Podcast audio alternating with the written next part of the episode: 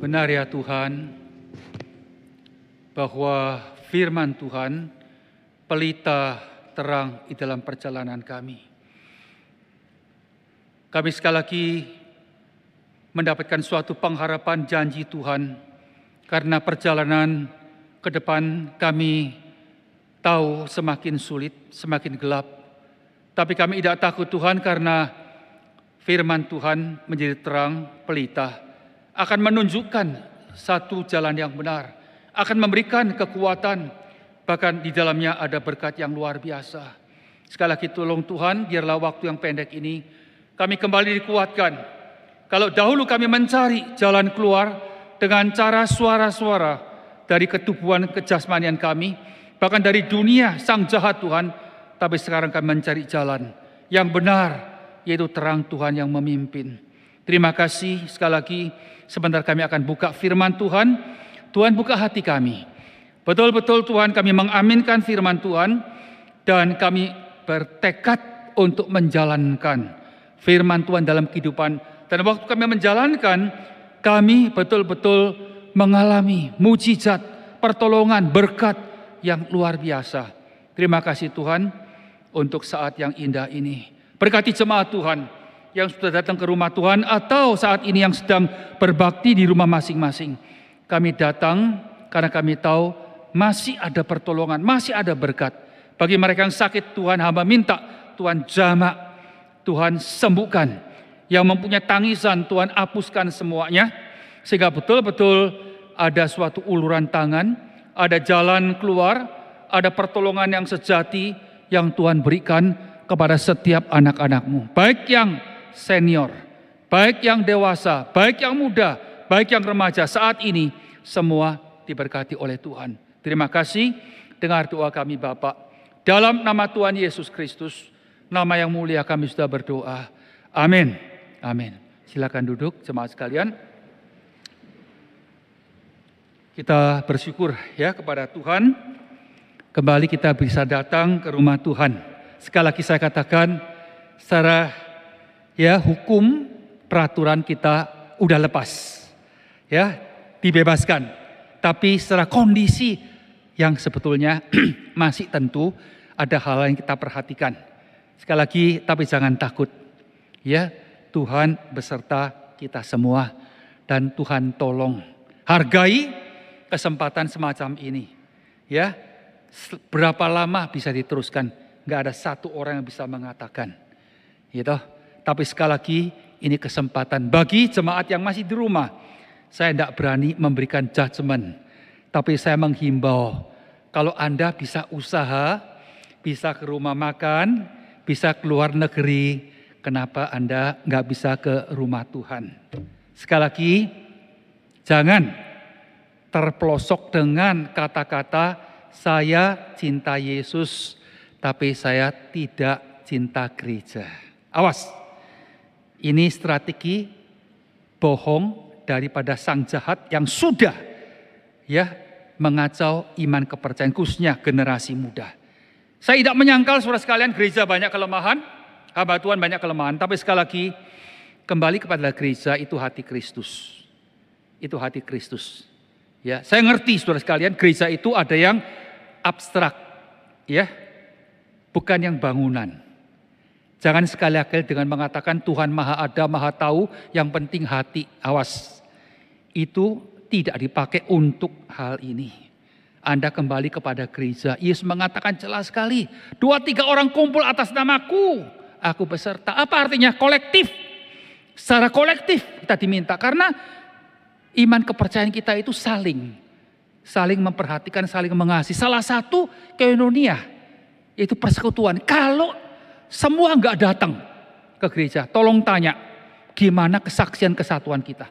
Nggak bisa. Jadi sekali lagi, kalau nggak kumpul, Tuhan ada, ada.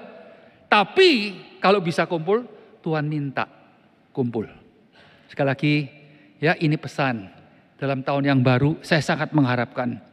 Saya dengar baru 70 persen yang kembali, masih ada 30 persen saya sangat mengharapkan, ayo mulai minggu depan kembali ke rumah Tuhan.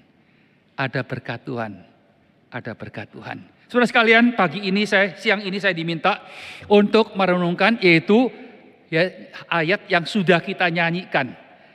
Ya, bahwa firman Tuhan itu adalah pelita ya dan terang di dalam perjalananku itu diambil dari Mazmur 119 ayat yang ke-105.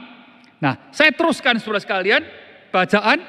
Nah, kalau kita betul-betul menghormati dan merenungkan firman Tuhan siang dan malam apa yang terjadi, tolong ditayangkan. Ya, Mazmur Faksal 1 ayat 2 ayat yang ketiga indah sekali. Tapi yang kesukaannya ialah Taurat Tuhan.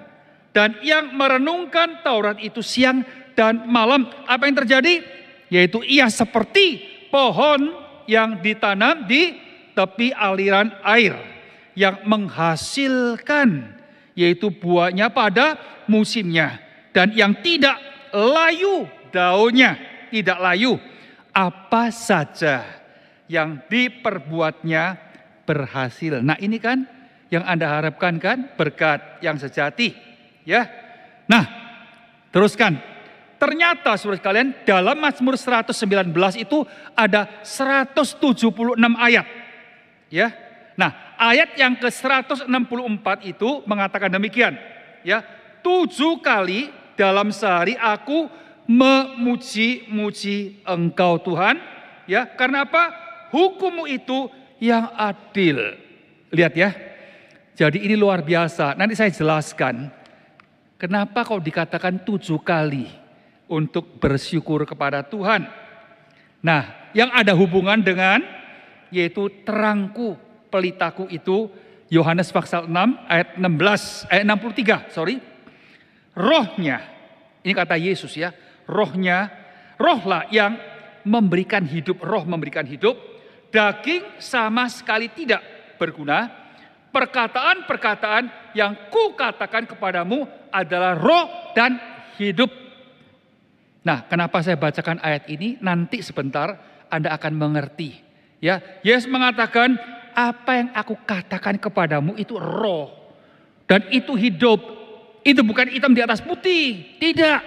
Itu mempunyai suatu power, kekuatan yang luar biasa. Dan terakhir, ya, di dalam yaitu faksal 8 ayat yang ke-12 Yohanes. Nah ini perhati kembali kepada tema yaitu Mazmur 115 ayat 100 ya dijawab oleh Tuhan. Apa itu terang sebetulnya?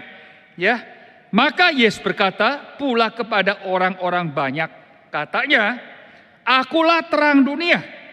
Barang siapa mengikuti aku ia tidak akan berjalan dalam kegelapan, melainkan ia akan yaitu mempunyai yaitu terang hidup. Tidak lagi berjalan dalam gelap, tapi akan berjalan dalam terang hidup. Sebenarnya sekali saya percaya, ya Anda mungkin lebih kenal, lebih tahu dari saya bahwa selama tiga tahun yang silam, lima tahun itu kondisi keadaan kita dihadapkan dengan suatu tantangan luar biasa. Ya gara-gara COVID, dampaknya gede sekali Bahkan orang-orang kita cinta yang kita kenal, bukan yang tua, tapi yang muda juga udah terlebih dahulu meninggalkan ya dunia dipanggil oleh Tuhan. Saudara sekalian, kalau hari ini Anda dan saya masih bisa hidup, masih bisa bernafas, aktivitas berbakti, ingat ya, itu betul-betul anugerah serta cinta kasih Tuhan. Kemarin Santus II di Pluit adakan ya pertemuan karena udah tiga tahun nggak ketemu mereka kumpul ya saya hadir di tempat itu nah ketua mengatakan hari ini kita jangan kata-kata yang lain lima menit tiga menit kita hanya bersyukur. Dia sendiri bersyukur kepada Tuhan. Ya waktu covid waktu delta datang. Mereka suami istri kena dan cukup para kondisinya. Nah kami mengikuti perkembangan itu. Akhirnya Tuhan sembuhkan dan akhirnya kembali kepada posisi pelayanan. Dia mengatakan begini, syukur. Kalau bukan rahmat cinta kasih Tuhan, hari ini mungkin kami suami istri udah nggak ada lagi. Mereka masih muda. Gitu? Anda kenal kan? Seorang yang usia 45 tahun. ya mertua bukan mertua, mantu dari ya bos seorang bank besar punya ya rumah sakit. Mantu namanya William. Ya, tidur malam usia 45 tahun. Langsung paginya nggak ada. Kenal Pak Tohir kan? Ya. Jadi suara-suara sekalian, hidup ini betul-betul bukan hanya tua yang harus menghadapi finish. Tapi kita-kita yang muda sewaktu-waktu. Karena itu Yakobus mengatakan jangan sombongkan esok hari. Karena esok hari apa yang terjadi kita nggak tahu. nggak tahu. Tapi kembali, hari ini Anda dan saya diberkati oleh Tuhan.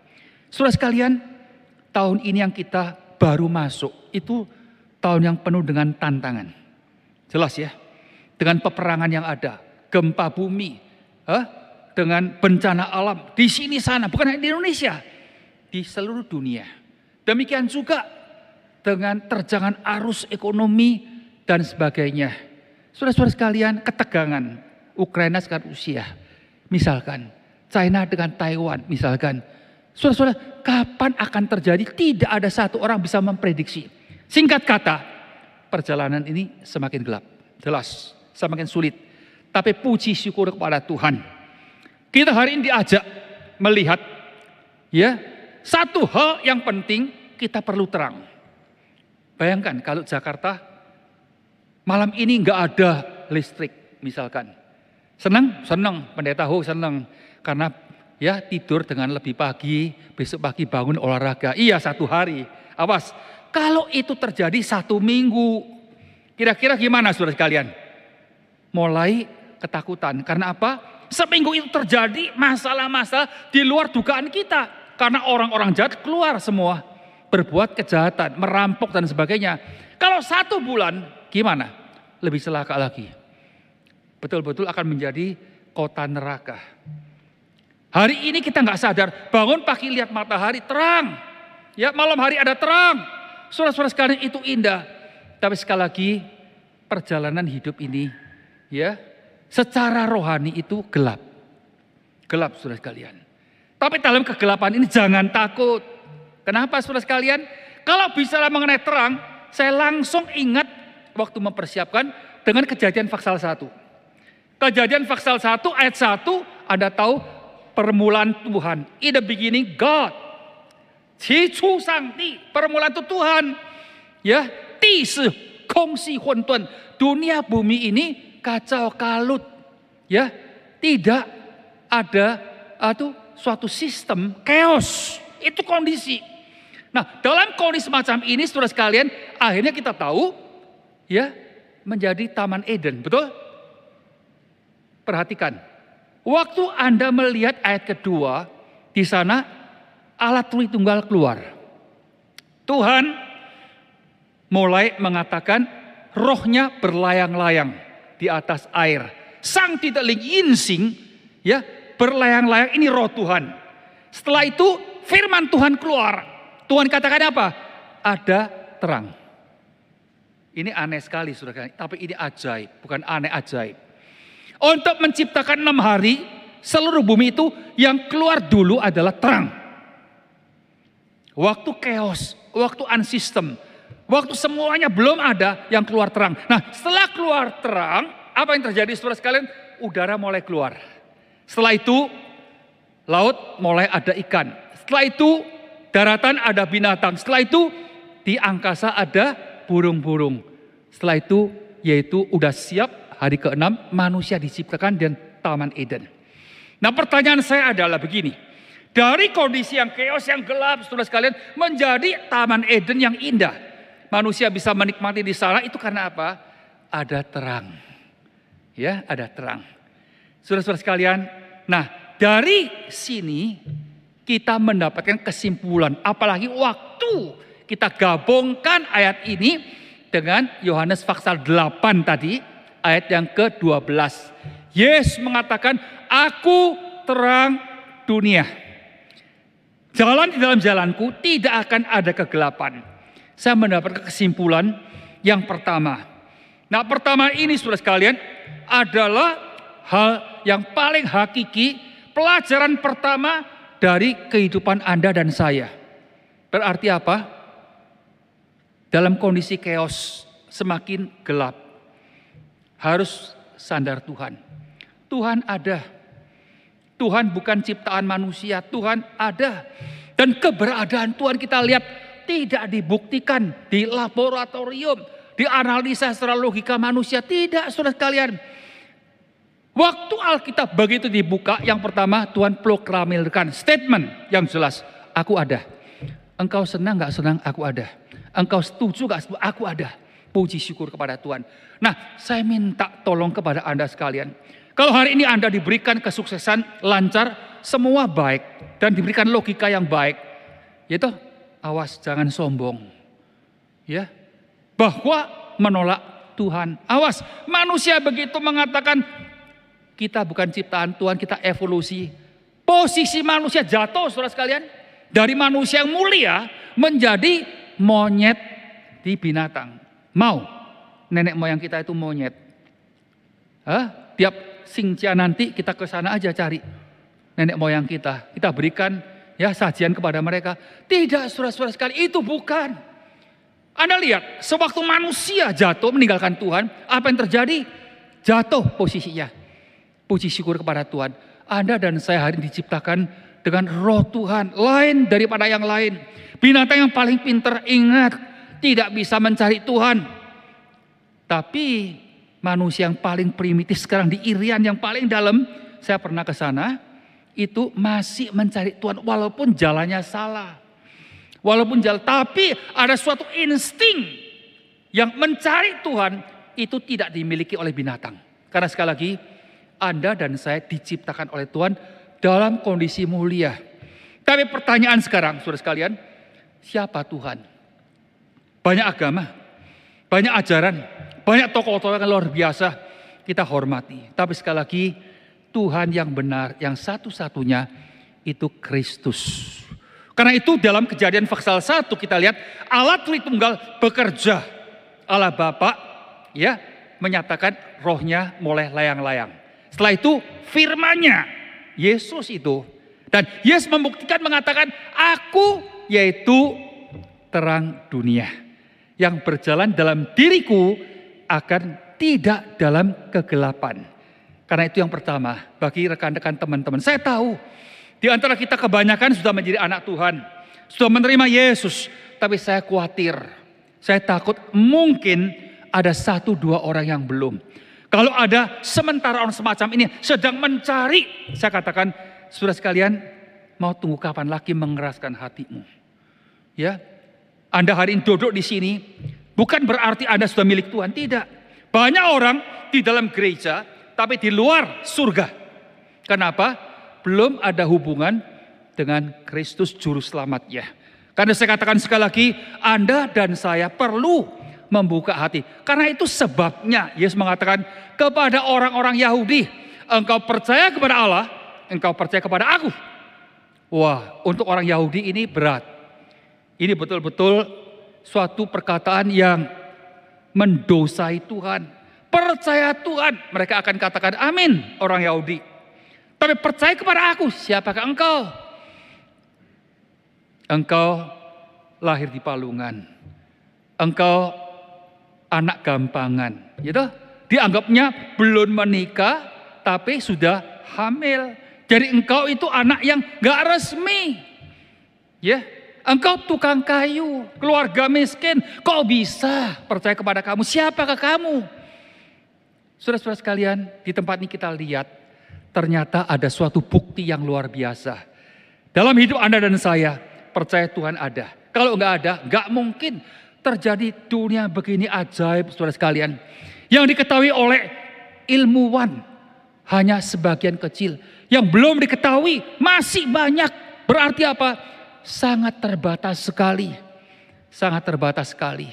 Nah, Yesus Kristus menjadi kepercayaan kita. Natal baru lewat, kelahirannya ajaib. Sebelum lahir dinubuatkan. Kelahirannya ajaib saudara sekalian. Ya, sebelum meninggal sudah tahu di mana harus meninggal, di mana harus lahir. Apa yang terjadi dalam hidupnya sudah dinubuatkan ribuan tahun sebelumnya. Karena itu sekali lagi masih banyak. Memang percaya Yesus kita mengalami banyak pertanyaan yang tidak bisa dijawab karena keberbatasan kita. Tapi saudara sekalian, kalau tidak percaya lebih banyak lagi yang tidak bisa kita jawab. Yang paling penting Kristus bangkit. Kelahirannya untuk kematian. Kematiannya untuk kebangkitan. Dan kebangkitan itu membuktikan dengan kuburan yang kosong. Puji syukur kepada Tuhan. Dan dia akan datang untuk kedua kalinya. Nah sekarang dalam menantikan kedua kali ini udah memasuki akhir zaman, zaman akhir saudara sekalian. Kondisi semakin gelap. Dalam saat semacam ini sekali lagi dalam kegelapan itu ada terang. Ada pengharapan. Percaya menerima dia saat ini juga. Dengan terbuka Tuhan saya perlu. Tuhan ampuni saya. Tuhan buka hati saya.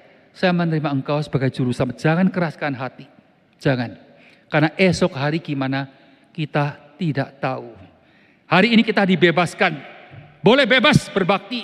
Tapi bukan berarti ancaman tidak ada. Ancaman tetap ada. Berhati-hatilah. Dan Tuhan akan melindungi. Yang kedua saudara sekalian.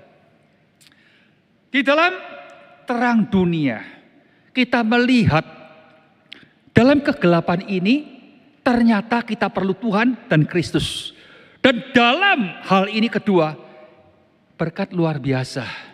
Kita tahu saudara sekalian, Allah kita nggak lihat. Ya toh, merupakan roh. Yesus 2000 tahun yang lalu sudah kembali kepada Bapa, tidak kelihatan juga. Dan sekarang apa sih menjadi pelita kita? Nah, Mazmur 119 105 menunjukkan firman. Apa yang aku katakan kepada kamu itu roh itu adalah hidup. Dan engkau percaya kepada tidak jalan dalam kegelapan. Aku terang dunia. Berarti saudara-saudara sekalian sekarang ini secara abstrak perjalanan kita gelap. Tetapi ada terang. Siapa itu terang? Yesus. Dan Yesus bukan hanya memberikan hidup kepada kita, berkat kepada kita. Karena itu tadi dalam Mazmur 1 ayat kedua cinta rindu kepada firman Tuhan. Renungkan siang dan malam. Maka engkau akan seperti pohon di pinggir sungai. Sepanjang masa berubah cuaca tidak menjadi soal. Tapi daunnya hijau, buahnya tetap lebat.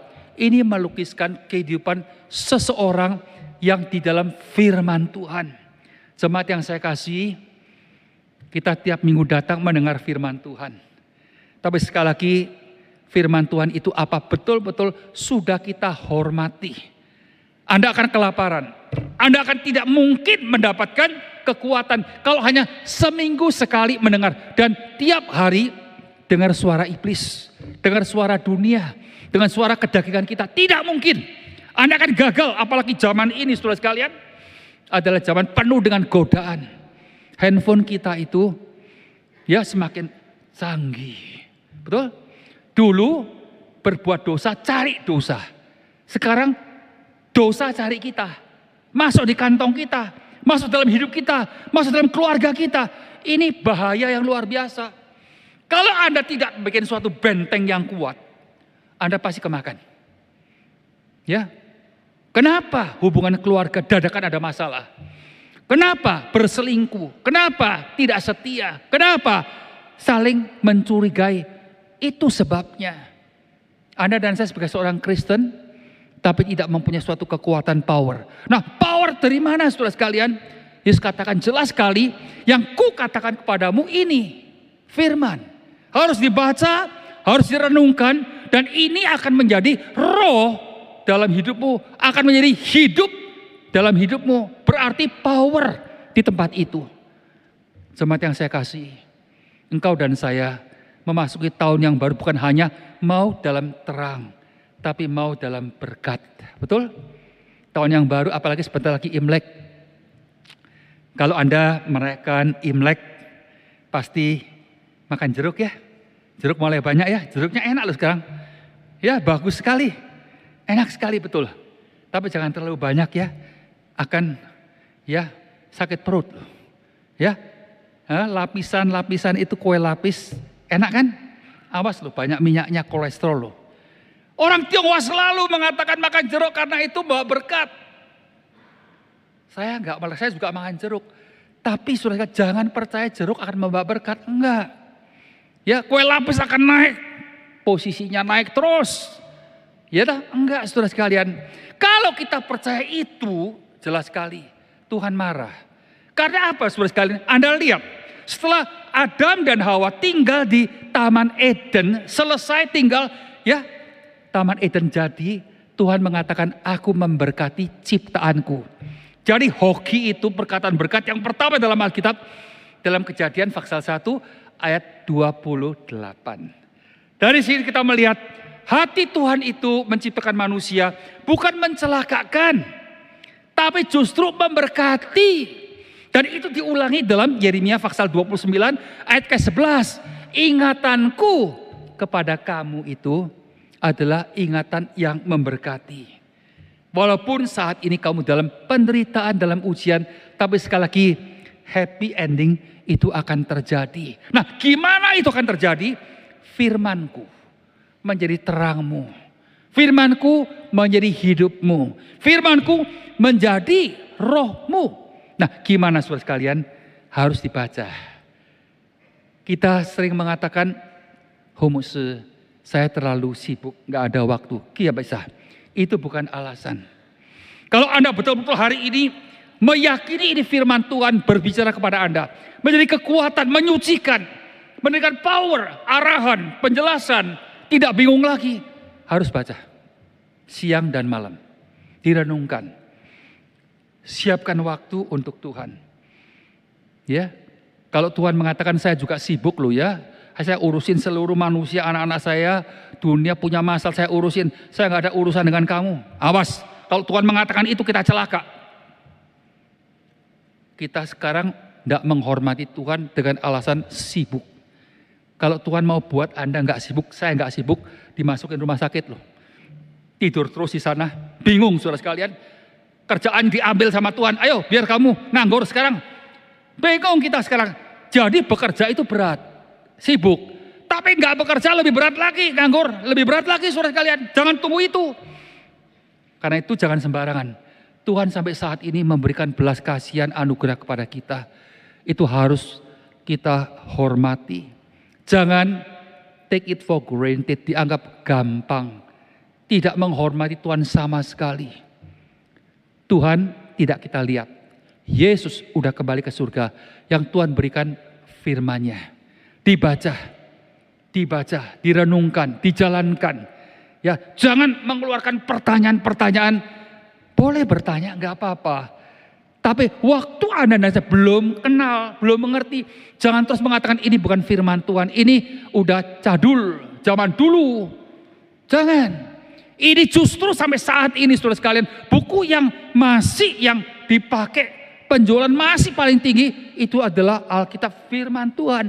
Nah sekarang kita udah menjadi anak Tuhan. Tuhan berikan harta yang luar biasa kepada kita. Jalur berkat tempat ini. Kenapa kita tinggalkan? Jangan. Ayo mulai tahun ini. Anda yang belum kenal Tuhan, Yesus, terima dia. Anda dan saya yang sudah kenal Tuhan. Yang sudah diberkati oleh Tuhan. Berkat ini akan terus mengalir sekalian. Waktu kita, waktu kita membaca dan merenungkan. Ini janji Tuhan. Ini janji Tuhan. Saudara sekalian, yang terakhir yang ketiga. Tadi saya sengaja bacakan ayat yaitu 100 berapa? 164 Saudara sekalian. Ya.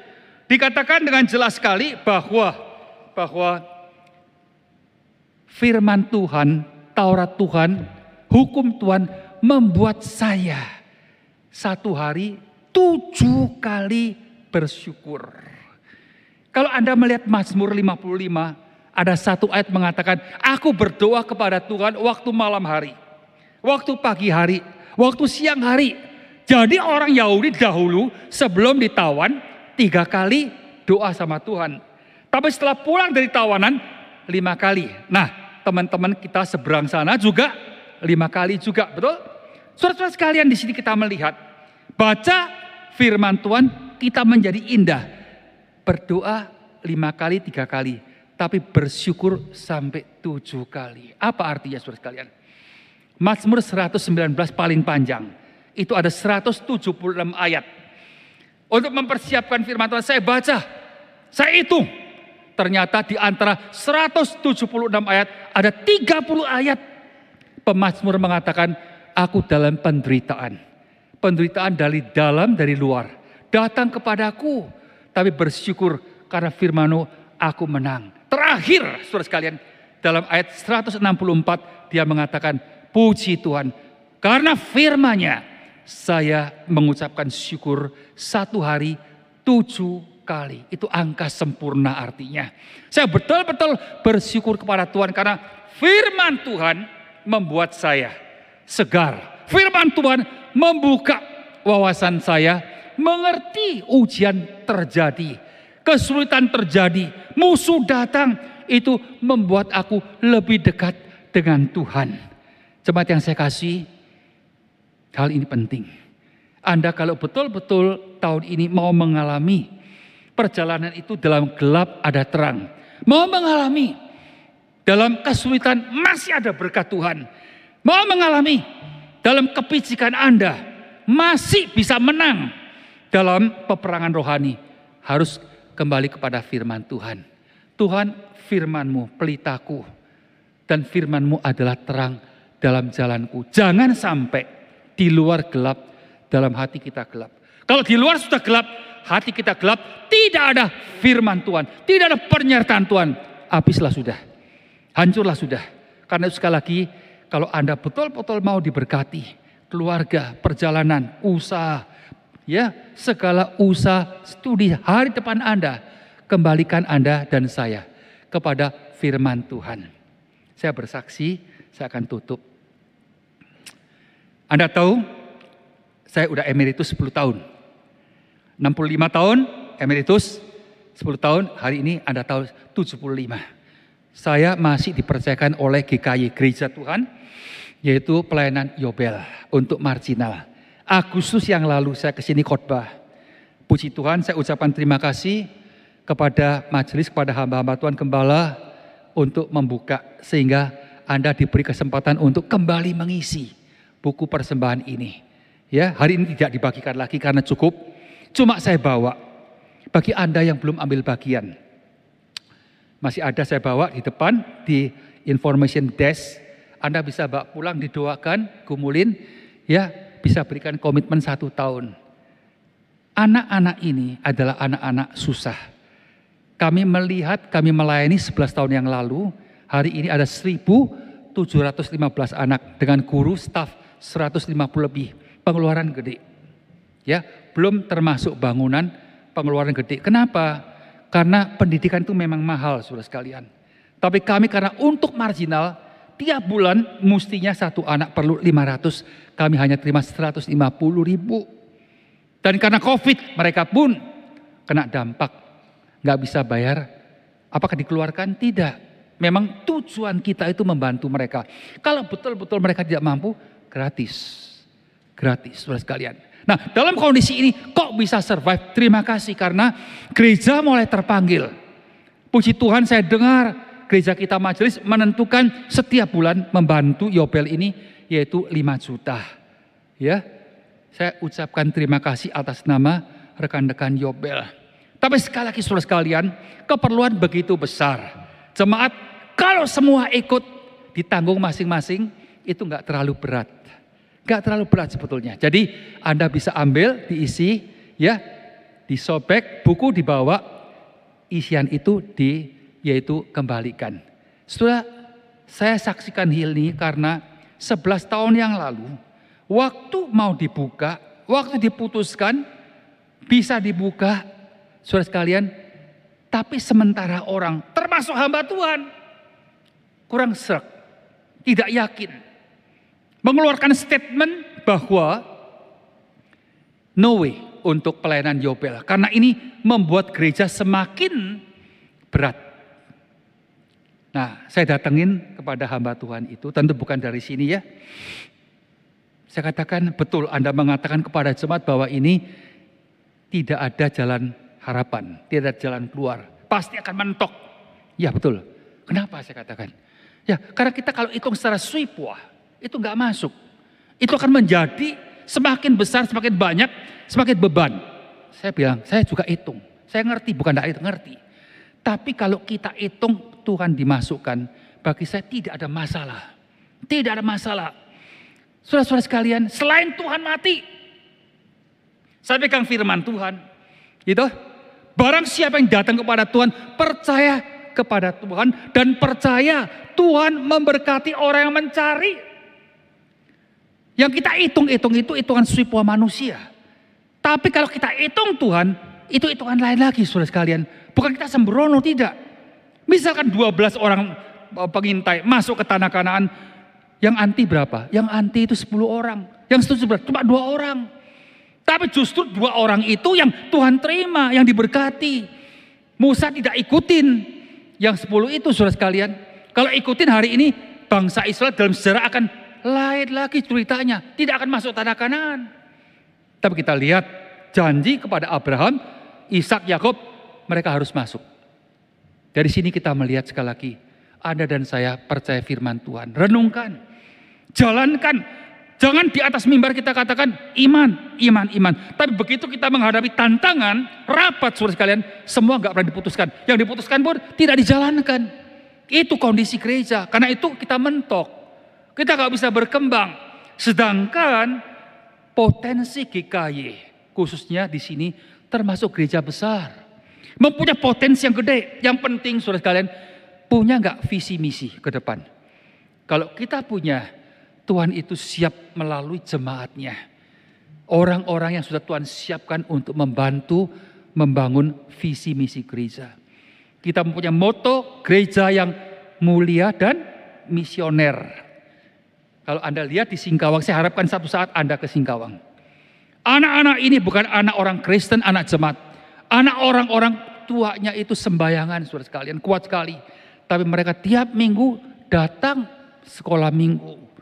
Saudara-saudara sekalian, Anda akan sangat terharu sekali. Gitu. Jumlah paling banyak sekolah minggu itu di Singkawang. Bukan di Mangga Besar, bukan di sini, bukan. Di Singkawang. Berarti apa saudara? Mengena. Tuhan sudah taruhkan ikan-ikan ini bukan di laut kita pancing. Tapi dalam kolam tinggal kita ambil. Mau nggak kita mengambilnya, menyeroknya, menyelamatkannya? Itu dari sini saya katakan sekali lagi, 11 tahun kita percaya firman Tuhan. Kita mengumulin firman Tuhan. Ada kesulitan, ada pergumulan, tapi dalam dia ada terang, ada mujizat. Yesus Kristus. Ingat ya, Natal baru selesai. Apa Immanuel? Immanuel mempunyai empat arti. Dia ajaib. Berarti apa itu ajaib? Yang tidak mungkin jadi mungkin. Yang tidak ada jadi ada yang kedua, Tuhan Allah yang maha kuasa, bukan kuasa, maha almighty God. Yang ketiga, Bapak yang kekal. Bicara mengenai Bapak, cinta kepada umatnya, cinta kepada anak-anaknya. Yang keempat, Raja Damai. Berarti dia menguasai semua. Dia akan membuat masalah selesai di dalam pertolongannya. Nah waktu kita memegang ini surah, Tuhan Immanuel. Anda akan menjadi lega, akan berani, akan maju di dalam terang Tuhan. Semoga Tuhan dalam tahun yang baru memberkati Anda. Usaha, pekerjaan, keluarga. Memberkati gereja ini. Ayo kembali ke gereja. Seperti dahulu kala. Menjadi seribu orang lebih lagi. Ya sehingga kekuatan itu saudara sekalian lebih dinyatakan untuk kemuliaan Tuhan. Mari kita berdoa. Mari kita berdoa. Kami ucapkan terima kasih. Firman Tuhan sudah disampaikan. Roh Tuhan bekerja. Tuhan sungkurkan kami sekali lagi untuk berlutut di bawah kayu salib Kristus. Berikan kami iman Tuhan untuk melaksanakan firman Tuhan. Sehingga betul-betul dalam hidup amba minta apa yang Tuhan janjikan. Tuhan yang renungkan firman Tuhan, yang lakukan firman Tuhan siang dan malam. Apa yang mereka kerjakan, akan lancar. Bila firman Tuhan ini dialami, sehingga iman kami terus bertumbuh, dan gereja pun akan diberkati. Terima kasih Tuhan segala kemuliaan bagi nama Tuhan, berkat kau curahkan. Sehingga betul-betul kami pulang dengan suatu kekuatan yang baru. Kami katakan, di sini kami Tuhan, pimpin kami dengan firman-Mu. Pelita, kekuatan, roh, dan hidup yang kekal. Dalam nama Tuhan Yesus Kristus kami berdoa. Amin.